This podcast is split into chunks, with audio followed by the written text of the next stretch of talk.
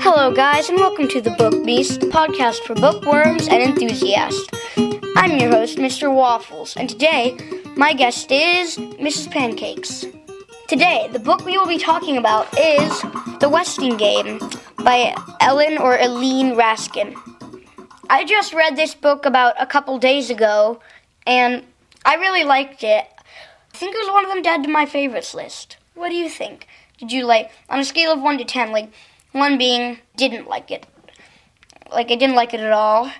Uh, ten being I'd love to read it again. It's my favorite book.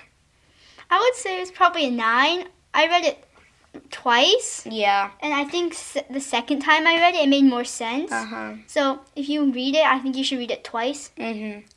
Yeah, I think I liked it like mm, probably eight or nine out of ten. Okay, so I'll read you a bit of the blurb for now.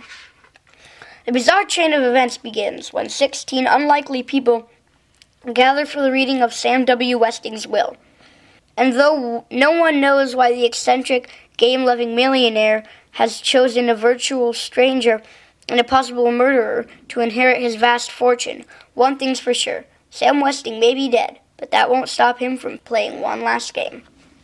Basically, Sam Westing was a man who loved games and earned a fortune from a paper factory. hmm Westing paper product. Yeah, wait, Westing. He's very rich. He was. Very- Yes.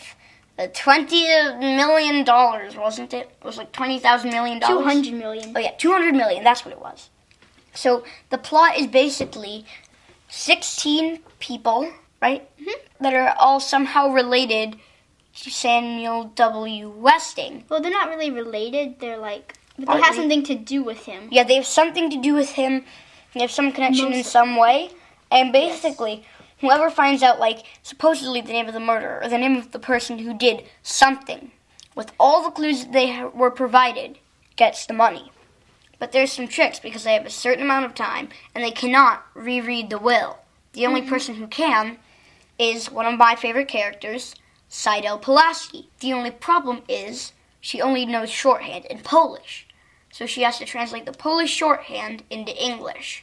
Yes, and all the other heirs are trying to steal her notebook. But it's in Polish. hmm That, that probably wasn't enough for the plot, but let's move on to Okay. characters. So, who's one of your favorite characters? I would say one of my favorite characters is Turtle. Okay, so what are some of the things that you noticed about her, like her qualities, her personality?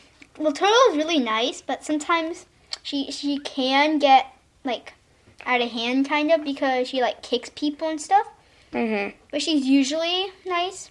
hmm. Yeah. She's also very smart. She plays the stock market, and at the end, she won. She got five million dollars from the stock market, so that just Mm-hmm. proves how smart she is. So, yeah, mm, one of my favorite characters is probably Mr. Who. Or- Yeah, I liked him too. Even though he's grumpy, I like him. I think he's rather. He's sort of generous. No, he's not generous. Okay, yeah. Not really. He does get grumpy. He's grumpy. He's, very picky about things. he's he likes picky. He's things sort to of be a certain funny. way.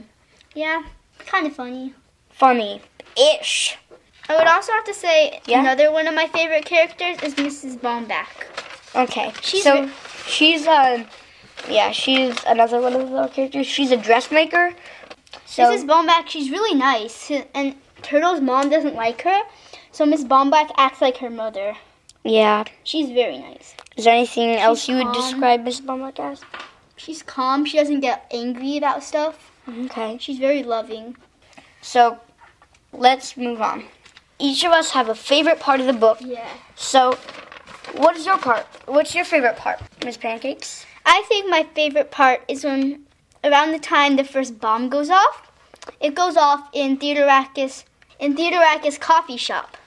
Basically, what happens is Mrs. Theodorakis is in the kitchen, and suddenly she comes out and she's covered in tomato sauce. The other people but that looks like that- blood. Yes. The other people on Sunset Towers think it looks like blood.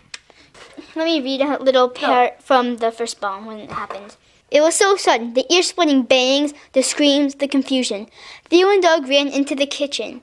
Mrs. Theodorakis ran out. Her hair, her face, her apron were splattered with dark, dripping red.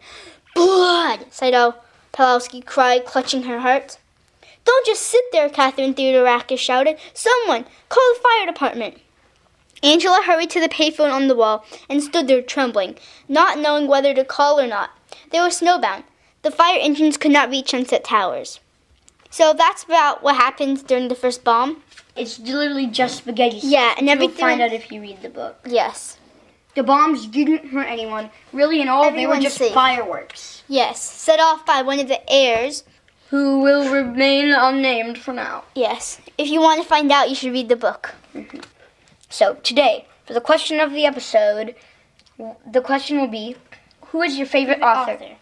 Email your answer to bookmeese at gmail.com. And that's B O O K M E E S E at gmail.com. This is your host, Mr. Waffles. Thanks for listening, and we'll come up with another episode shortly.